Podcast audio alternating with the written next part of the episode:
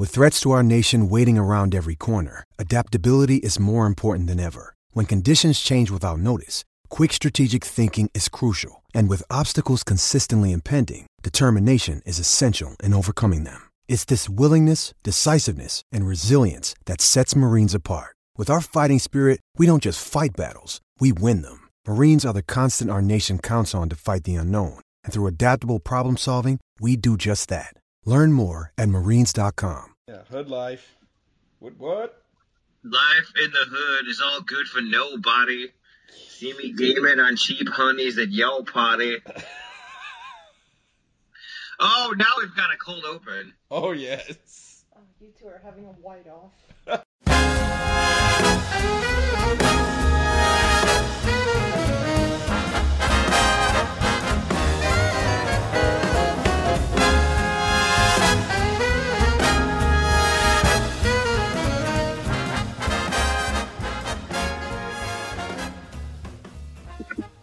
all new Let's Get Weird Sports podcast. It's a very special episode as we discuss drug use and Weepy Sonata music playing in the background with mascots providing several kilos of fine Colombian powder. That's right. It's time to get weird. How's that for an opening, Paul? We, we just need the piano music on a very special episode. So we welcome you to the Let's Get Weird Sports Podcast. It's been a while since we've done one of these, but with spring being just around the corner and spring training, pitchers and catchers have reported. We are about ready to get some baseball. Even college baseball has started and played two weeks so far. So it is happening. We might even get to. What, do they ever allow fans at these games for base baseball? Baseball? Did you just say that in two words, like the 1890s version? Well, yes. I mean, you know, that was probably the last time that fans actually went to these games and whatnot, right? Yes, I'm. Yes, Smithers. I am really enjoying this so-called iced cream. Well, I, I, I guess except for Texas. I mean, everything's legal in Texas now, so. Yeah, and Florida. I mean, good God, and then Mississippi, but no one cares about Mississippi. But True.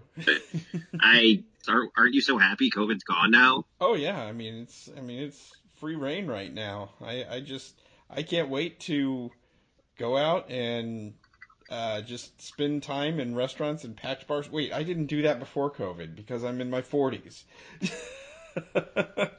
Well, you know what? You should feel better. We touch Iowa over here in Illinois, and Iowa went full blown, no regulations on Super Bowl Sunday. So Heck yeah. Yeah. So we might as well talking about full blown. There we go. How's that for a segue? We will be talking about dynamite segue. we will be talking about the infamous cocaine pirates of the mid 1980s because it was the 80s and of course cocaine was involved and i'm sure we'll have a couple of other uh, contributors on this podcast i'm sure otis will chime in eventually ventress is fast asleep on my lap and we wouldn't we couldn't discuss cocaine without my colombian wife liz right here oh man, I'm not going to touch that. So I'll, I'll let this segment just go where it goes. So as I said, we are discussing the cocaine pirates, and this is a very very strange story. Uh, what year do you think it would really it really started? Was it around the early '80s or mid '80s? I, I think it was, it kind of came to a peak in 1985, but I, I think it really started in like 79, 80, 81, right around the time that the Pirates won their last World Series, which was in 1979. Right, 85 is during the Pittsburgh drug trials. Uh, that's when it came crashing down. Or I believe 86, because Keith Hernandez, because I'm Keith Hernandez, um, couldn't mention his name and not do the Seinfeld thing. Keith Hernandez was testifying while a member of the 86 Mets, and he had to miss a game to go to court when they were in the midst of the pennant race. So Keith Hernandez was on back to back World Series winning teams full of coke heads and drug addicts and partiers or just recreational, whatever you want to call it. I mean, we're not here to really judge. We're just here to kind of, I mean, we'll have a few laughs and stuff and make some jokes, but you know, whatever you want to call it. Like he was on, you know, that's the Jeff Pearlman book, the 86 Mets, the bad guys won. And the 85 Cardinals, their best pitcher, their first baseman in Hernandez, their center fielder, they were all pretty, pretty deep in terms of their cocaine addiction. But we start in the late 70s when the Pittsburgh Pirates won the World Series and their theme song was Sister Sledge, the disco song. We are family because they had a lot of togetherness and they were had a lot of unity. And that unity also involved, you know, according to the the gentleman involved in the story, you know, these two men who were their main coke suppliers, they thought maybe 14, 15 guys on the team were using at that time. Now, we, we have to mention that the main coke supplier wasn't just anybody. He was the Pittsburgh Pirates mascot, the Pirate Parrot. Yeah, I mean, that's what makes the story so phenomenal is mascots always make you laugh at anything, especially if it's like a mascot getting into a fist fight or a mascot you know, shaking. if it, you know, you get like a mascot who's kind of misshapen and he, and he kind of shakes around. That's kind of funny or other stuff. But this is a mascot who, according to one of our sources, the Dollop podcast, he had like this little mini Corvette he would race around Three River Stadium in. And apparently he took it out on the street one day and got into some trouble with the law and got away with just a slap on the wrist because he was the mascot and he, according to all sources, was kind of like a player. He was just as popular and he got like a he got a boys will be boys slap on the wrist and sent on his way because he was the mascot and he had all the trappings. He could, according to the HBO Real Sports segments, he could drink in bed whatever he wanted. not not necessarily a good idea in the early '80s, but who are we to judge? Uh, he was actually a man by the name of Kevin Koch, as it says here on the Wikipedia page for the impact of the Pittsburgh drug trials. He was discovered to be high on cocaine during several games as the pirate, and then was the middleman between the drug dealers and introducing the players to cocaine, which that had to be a valuable position in the 80s, pretty much anywhere in entertainment and sports or whatever, is the middleman for cocaine. No, absolutely. I mean, Keith Hernandez said that he thought perhaps as much as 40% of Major League Baseball was on cocaine during what he calls the like glory year of it or the romantic year of baseball and cocaine addiction of 1980. And, you know, Kevin Koch was a guy who really lived it up and I, you heard the podcast. I'm sure there was a story of a woman who actually wanted to have sex with him while he was wearing the parrot head, which is pretty bizarre, but, um, he would kind of go and hang out in the clubhouse with these guys and be one he was like another player or something and he was the guy who was I mean sure they're major league baseball players they make a ton of money they can get cocaine wherever they want to and from whomever they want to, really. But at the end of the day, you know, everybody always hires people that are family and friends, and it's all about who you know. So they went to the guy that they knew and trusted.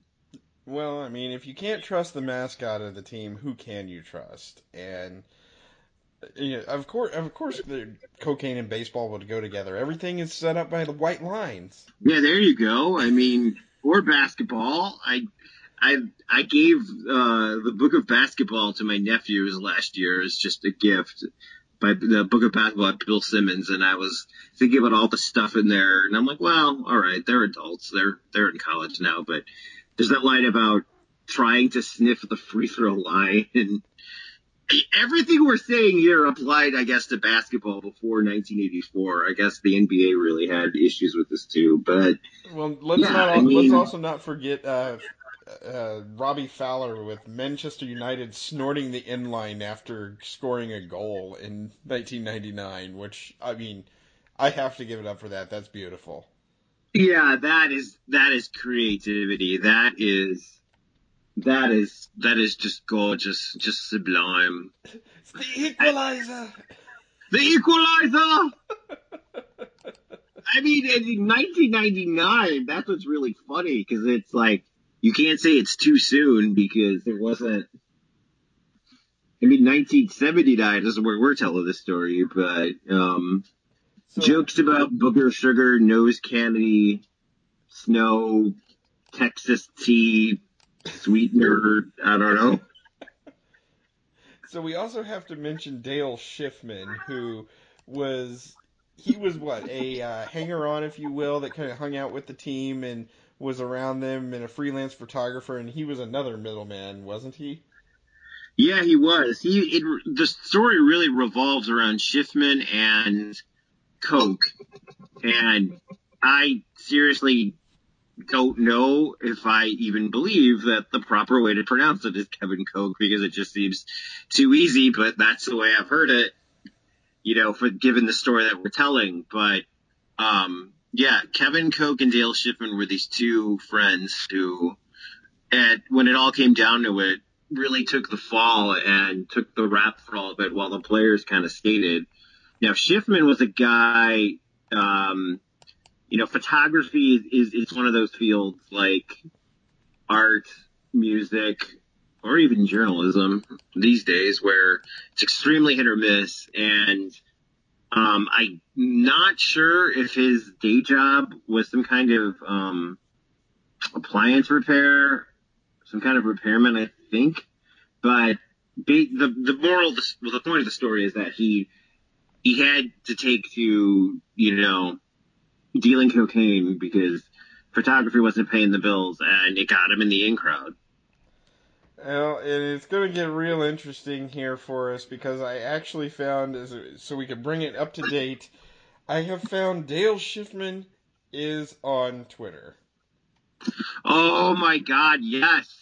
and it, he is at Shiffy says, and uh, before we get there, we discover that he was later incarcerated. He was uh, arrested, and he spent quite a bit of time in the pokey, if you will.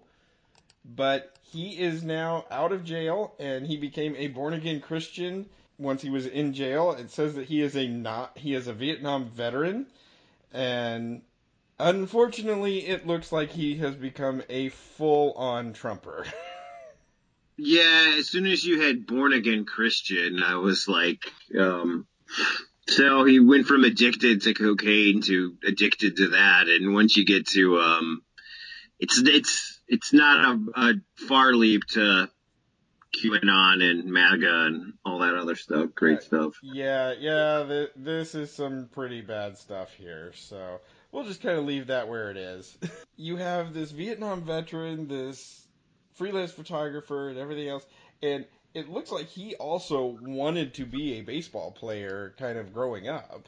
Yeah, that would you know the I would highly recommend um, our listeners watch the HBO Real Sports with Dale Shiffman. He sat down with them and he was talking about shagging fly balls in right field during batting practice and how it was his dream to make it in baseball and he didn't, but this was close enough. And it's about how Kevin Koch ratted him out and gave him up, sent him to prison. He was sentenced to 12 years. He served two. And then many years later, he forgave him. Um, he, when he found Jesus in prison, he also found the compassion to forgive the man who sent him away. And then the cameras take us to the next meeting after the first meeting in which they've been reunited and forgiven. So it, it's a good watch. Uh, that is, that is good, and that's you know being able to have that compassion actually is a good thing. And I'm trying to remember what kind of antics were they involved in, other than you know sex with a mascot while wearing the mascot costume and everything else. Well, I thought it was really interesting that in order to even get to that point, to reach that level, the auditions for the to be the parrot were like five minutes apiece. Like I don't know what you really need to do as a parrot to like how do you have five minutes worth of material and I mean it's summer, It's super hot. There's crowds. You're wearing that thing. Apparently, Kevin once lost 13 pounds in one day from sweat, and he would lose nine pounds a day, kind of on average. And it doesn't help that he was also high um, to go with that. I mean, there's a lot going on. Just it was really just partying. It was kind of the the stuff you'd expect from a world championship team during a period in which uh, Pittsburgh sports was in its golden era. You had the steel curtain defense. You had the Pirates in their only real modern era phase of dominance, and these guys were were right there. And there was there was another critical player in the whole in the whole saga, a pitcher by the name of Bill Scurry, who had made his major league debut April 17, 1980, was a pretty solid reliever for them. Kind of spent some time in uh, in the bullpen, some time starting and everything else. He was the first player that was directly named in the uh, distribution trial, and uh, him and teammates Dale Berra, Lee Lacy, Lee Mazzilli, John Milner, and Dave Parker, and several other notable players were called to the grand jury. So Scurry was kind of the impetus behind the entire trial. It sounds like. Yeah, Scurry was the guy who was really close to Koch and Shiffman. He was kind of the main guy that supplied the rest of the team. And and Dale Berra, yes, that is Yogi Berra's kid. I was gonna say that sounds like it was Yogi. I thought that was Yogi Berra's kid. And, you know, here's normally the time where I make a smart ass remark and use like a Yogi Berra aphorism or epigram, but we're talking about some serious shit here, so I'll pass on that.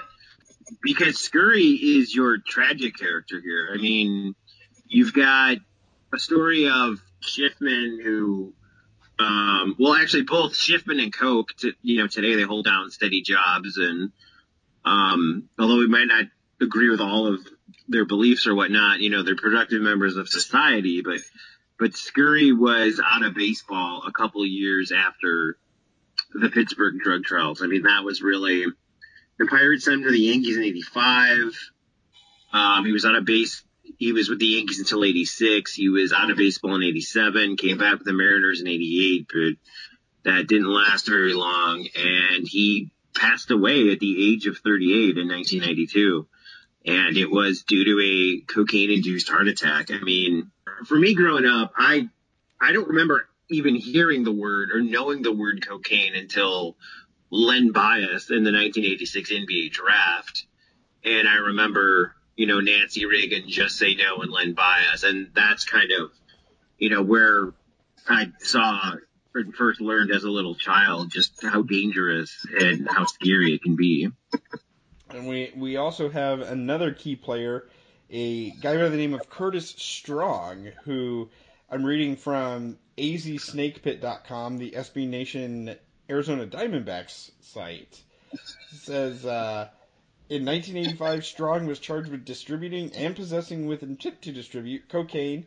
He was charged with multiple counts of distributing for over four years. He was not a major drug dealer. Through catering work he had performed with the Phillies, Strong had become acquainted with a number of Major League Baseball players. They gave him access to locker rooms used by Major League Baseball teams, thereby enabling him to sell cocaine to several players. His trial became the most publicized trial in the history of the Western District of Pennsylvania. And I think that's another key thing is it wasn't just the Pirates. It was pretty much any major league team that was coming through Pittsburgh too, it sounds like. Yeah, I mean, we start this podcast with the Pirates, and this is a Cocaine Pirates podcast, but it's really not. I mean, we're really here to kind of tell the story of, you know, it starts in the late 70s with the Pirates, and they were kind of the most high profile, but this goes to the early to mid 80s. And here is something from that incredible bastion of elite journalism known as BustedCoverage.com. Yep. It is a here's your all cocaine team batting order of oh. the 1980s. Are, are, we ready for this? Oh yeah, let's roll. Um, leading off is Tim Raines, as expected. I mean, that's the guy that had the crack vial in his pocket, and he had to slide the right way so he wouldn't break said vial. Exactly. I think we're I think we did a let's get weird on him. Um, hitting second was I'll never forget because this is such an interesting to me it was a really interesting stat. This guy in 1980, you know, the high point of cocaine use in baseball, he had 230 hits, but his batting average wasn't anything. It was good, but it wasn't exceptional because he had 705 at bats. Um, a man who did time and got busted for cocaine from the AL champion Kansas City Royals, Willie Wilson. Wow, I, I don't remember that name. Well, there's a lot of other famous Willie Wilsons. So, um, oh, number three, Pedro Guerrero, I, I do remember him. hitting cleanup. Probably the most, I probably the most iconic slugger linked to cocaine in Darryl Strawberry. Uh, you mean you mean Darryl Strawberry was involved in cocaine with the '86 Mets? Darryl Strawberry and the '86 Mets involved in cocaine. I am shocked. I know, total choir boy, just last guy you'd expect. Ne- next thing Oh. you're gonna tell me, Doc Gooden's career was derailed by nose candy. You know, I'm looking at this list. I don't know if they have a starting rotation, but I would imagine Dwight Gooden is the ace of the staff on the all on the cocaine 1980s All Stars. Um, Joaquin Andujar, remember him? No, no, no, I don't. Not really. Um, I kind of do because I remember the '85 Cardinals a lot, and for some reason I had a friend in college who named one of his plants Joaquin Andujar, and why I remember that from college is strange in itself. But um, oh, you know, hitting fifth on their team, how, we have not mentioned this guy, but and that's a shame. We really should have. The um, I guess Willie Stargell would probably be the alpha You got to have a guy that Next drives kid. the runs. I mean, So who would you think is the second best player on that team? oh, on the cocaine all stars. Hmm. No, no, no, on the 79 Pirates. Oh, 79 Pirates. Um, Dave, Dave Parker, maybe? Yes, that's him. Dave busted coverage as Dave Parker hitting fifth. And Dave Parker is also in that real sports segment. And I think he's right. Dave Parker said that um, the cocaine links cost him his Hall of Fame. Yeah. I mean, he's got some great numbers. He had 2,712 hits, 339 home runs, 1,493 RBIs, and batted 290. That is a solid career. That's Hall of very good. That's Hall of well, no, I mean prior to the steroid era. That's yeah, I, I would go with that. So then after, then it goes Keith Hernandez hitting sixth, Dale Berra hitting seventh. 1982 World Series MVP Darrell Porter hitting eighth. I I had no idea that Porter was into that. Then Andujar, um, DH Paul Molitor. He was Paul Molitor was using in 1981 according to their sources. That I did not know. Wow. I Paul Molitor is kind of a shock to me. I didn't realize that he was he was a uh, cocaine guy. Yeah, and um, Darrell Porter died at age 50 in 2002 due to cocaine use. Um, it goes on to say that he also got into pot, quaaludes. He had a thousand dollar per week coke habit. Oh, closer Steve Howe. Yeah, Steve Howe is another tragic story that Yeah, Steve, Steve Howe was really into the drug. I think he was into the uh, heavier drugs too. Yeah, I mean, you also got to remember, like, there's a lot of things going on at this time. You had Greenies, Speed, um, the infamous stories about you go, you walk into the clubhouse and there's two pots of coffee in the morning for a day game. There's regular and unleaded, and you know one's got methamphetamines in it, and one of one of them doesn't. So, I mean, drug use in baseball, it, it's you know like like we had just said that cocaine was rampant across all walks of life in the 1980s, but but drugs and baseball have gone together for a very very long time. So I've, I've got some more information here about Shiffman. Uh, this is from an article on narratively.com, uh, a deep dive on about the cocaine kings of the pirates. And uh, basically, Koch says the players, mostly Scurry and shortstop Dale Berra, began to call him prior to games to ask if he could pick some blow up from Shiffman and bring it down to the ballpark. Shiffman purchased the Coke from various locals. He then cut the Coke not to increase the weight, but rather to replace the cocaine he was taking out for his personal consumption. What did Biggie Smalls tell us? What is Notorious B.I.G.? The Ten Crack Commandments. You never get high off your own supply. See, I was I'm more West Coast. I was Tupac, not Biggie, so I'm gonna have to trust you on that. Yeah, I mean, well, we've got Tupac lyrics in the open. That's what I was saying about Oh, life yeah. in the hood is all good for nobody. That's from I Ain't Mad at You. Oh, I love it. Ain't mad at you. Got nothing but love for you. Greatest, greatest rap album of all time and the greatest rock album of all time were both released in 1996, and they were both double albums. So there, I'm Homer Simpson saying rock achieved perfection in 1974. It's a proven scientific fact. so more on Shiffman here. Shiffman says his money, his motivation wasn't to make money. It was to get his party favors without having to pay for them. He figured he was the only, he was not the only one scoring free coke, but also greatly expanding his social circle. Now now filled with local sports figures. He could have hardly asked for more. Typically, I mean- Shiffman wrapped up a gram or two, or sometimes an eight ball. Then Koch swung by and picked up the drugs on his way to work. The transactions between Koch and the players usually took place deep within the corridors of the stadium, such as in the runway outside the clubhouse or sometimes in the parking lots. The men never had any run ins with Pirates officials. In fact, as cocaine use became more prevalent, Koch even suspected that those in charge had to know what was going on. Yeah, I would think I would think so. I mean, from what I did for background uh, info for research for this, I saw um, Whitey Herzog, the infamous manager, kind of uh, Sparky Anderson was another one who kind of called out his players for this. Lonnie Smith from the Cardinals and also the Royals once was too hyped up on coke to even play. It was he was so strung out that he was just they the Cardinals sent him to the hospital. Um, there were stories I saw about drug deals going on at ballpark bathrooms. I mean, this was definitely not covert by any means. And we're we're not that far from the era of one of our previous uh, subjects here on the Let's Get Weird Sports podcast. This was not long after Doc Ellis was a member of the Pirates. Yeah, that's right. We talked about a pirate being on LSD, and now we've moved on to pirates being on cocaine. Um, you have to wonder just what kind of. I guess there just wasn't a lot of regulation or people really being aware of it at the time.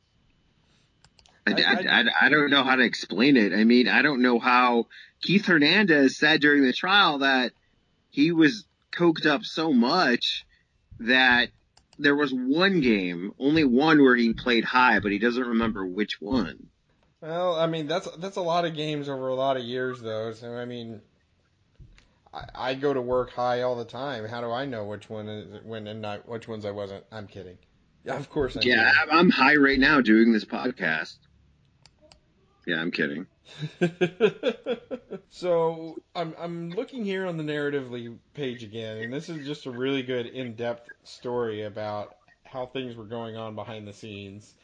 Uh, you also get a guy by the name of Kevin Connolly getting involved.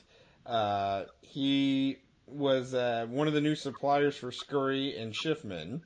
And uh, says, a year after meeting Scurry for the first time, Connolly came to the realization this shit is everywhere. Going out to clubs or parties with his new Pirates buddies, he saw cocaine use so out in the open, so common that he looked around and quipped, Hey, it's legal, isn't it?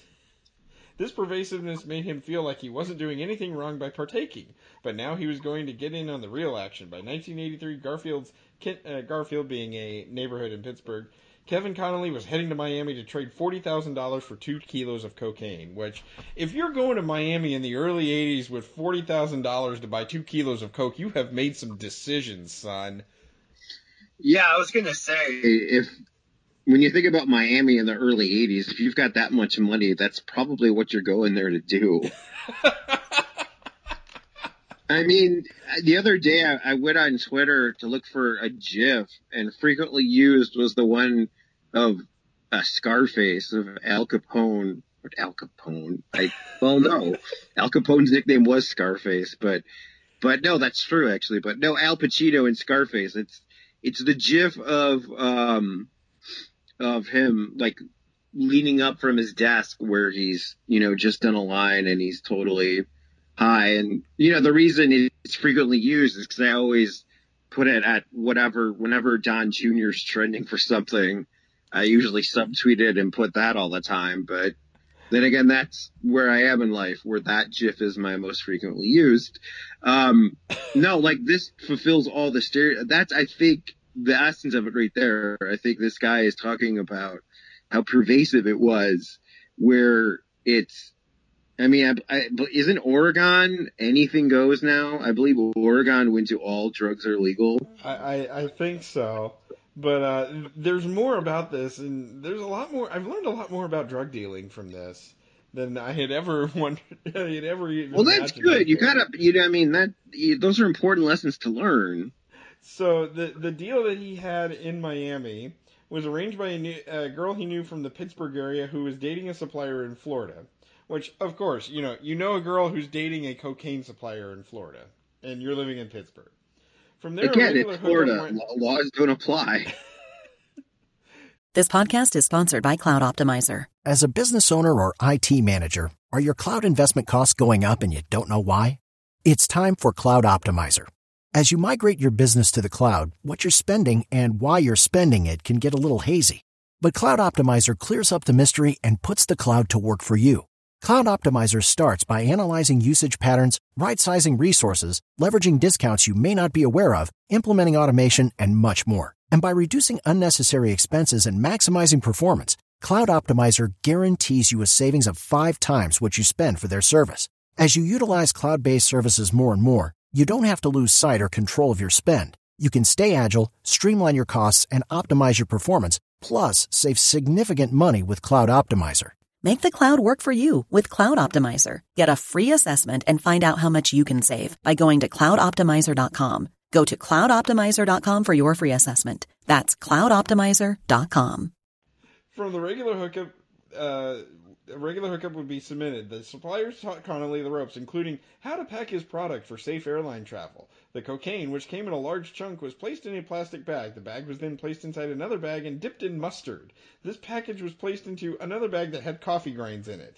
Connolly explained, so we had three bags going. We just sewed it into my jacket and I'd walk through the airport. So you walk through the airport in a stuffed jacket, a jacket that's looking lumpy and irregular, smelling of mustard and coffee.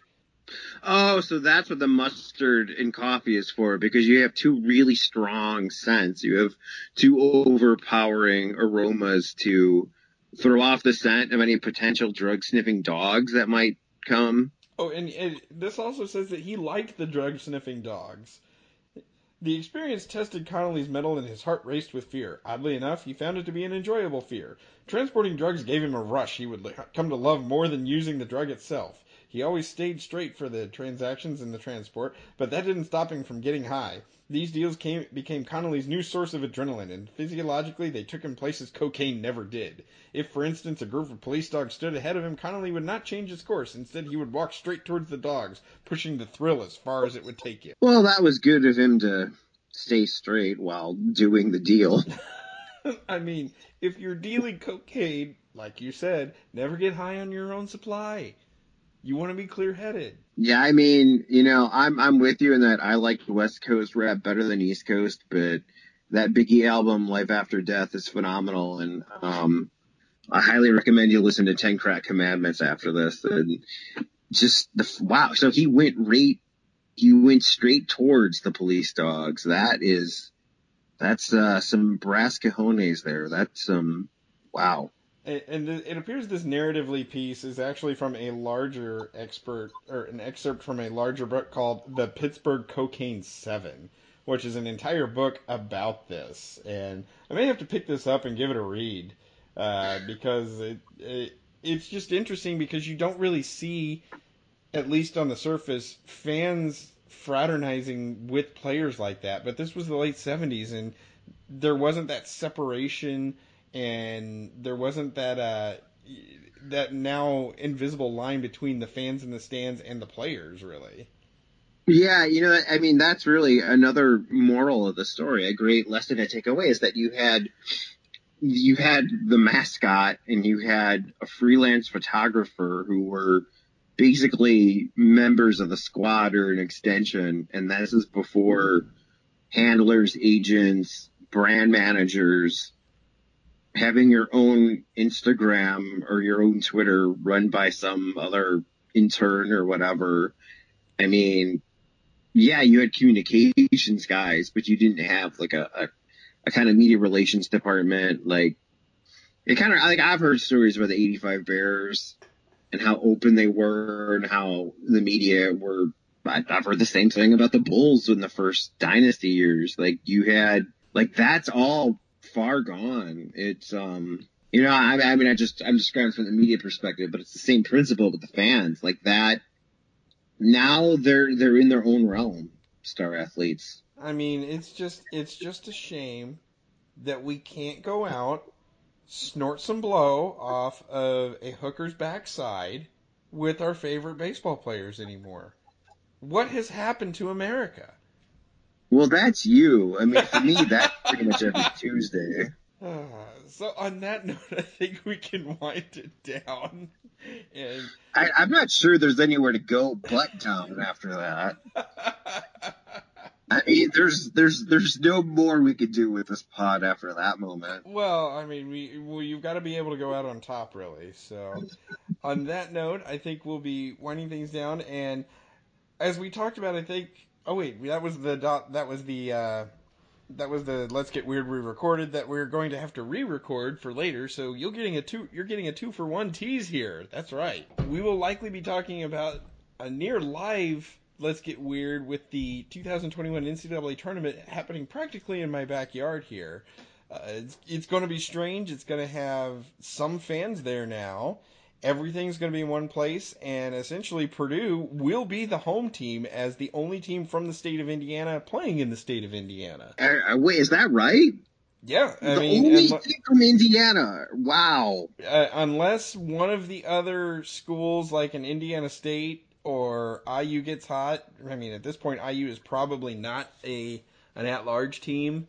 Uh, but yeah, I, I mean, you're going to have to have another school win an automatic bid. Otherwise, Purdue is really the only team that's going to make it from Indiana to play here because Butler is way down in the Big East. Indiana's at 500. They ha- might be able to uh, sneak in as an at-large team, but they're probably going to have to beat Purdue on Saturday and win at least two or three Big Ten tournament games. Notre Dame is under 500. Indiana State, the mighty trees, have a shot out of uh, out of the Missouri Valley because they finished fourth and they actually are one of the two teams that beat Loyola Chicago, so they got a chance. Yeah, I guess it all kind of we'll see how it goes during championship week. Um, you'd think that conference could get two with Loyola and um, Drake possibly. Oh yeah, I think Loyola and Drake are getting in, and they they could possibly get three really if someone steals the auto auto bid like an Indiana State. Yeah, it's just sad that um, Illinois hasn't been to the tournament since 2013. Last year they would have gotten in as probably a seven seed, but it's canceled. Now they're on, as we record this, they're on the top line. They're in line for a one seed, and I'm not going to be able to go cover it. And it's also all happening within driving distance for me.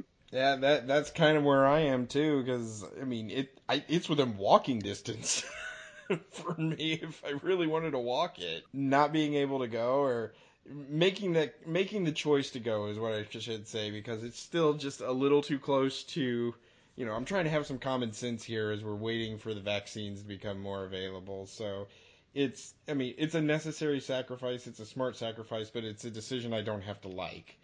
Uh, even if I'm you know making a grown up adult decision. So I do eventually want to get back to snorting that cocaine off of hookers' backsides with my favorite players. And that's why you need to get both doses of the Moderna or the Pfizer vaccine in order to be able to do that. Well, I I don't know uh, I don't know which one I'm going to get yet. Uh, the Pfizer, the Moderna, or the Johnson and Johnson. I just I want to make sure that I get the extra autism and that the G5 chip is working because uh, I need better cell service, honestly. So. Yeah, I mean, thank you, Bill Gates, for. Um, well, we don't need to say thank you to Bill Gates because you're already controlling us. You already know what we're talking about. But um, I will say that even though we've made, you know, we made the decision that we're not going, we honestly might not be missing too much because of that, the prospect of, of watching basketball from a football press box in a dome to do media Zoom calls afterward. I that that doesn't sound I like mean, fun, honestly.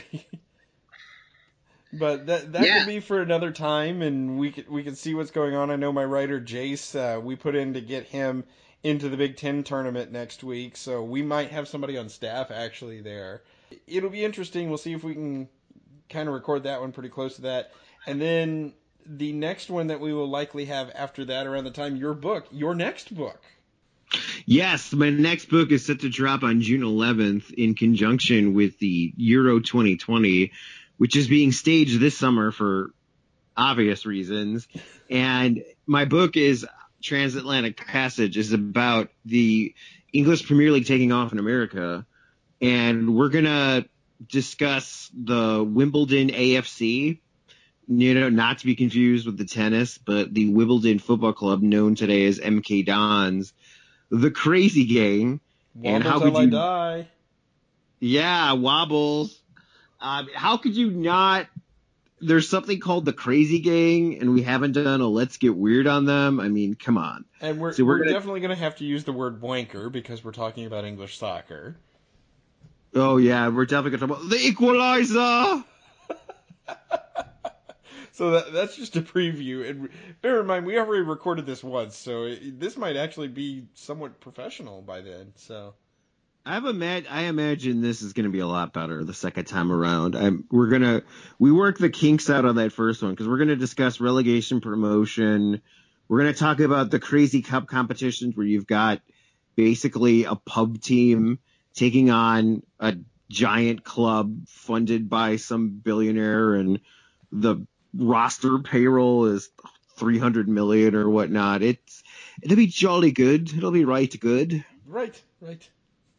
So and yes, also get ready for hilariously bad English accents. So, but for that, yeah, we will be the uh, waiters for sure. but on that note, we'll go ahead and wrap this edition of the Let's Get Weird Sports podcast up. So, for Paul, for myself, for Otis, who I did hear chime in once, for Ventress, who is getting an ear rub, and for my wife Liz, who uh, so gamely contributed to this podcast. We thank you for very listening. patient woman. Oh yes, of course. And uh, we thank you for listening, and look forward to hearing from you again.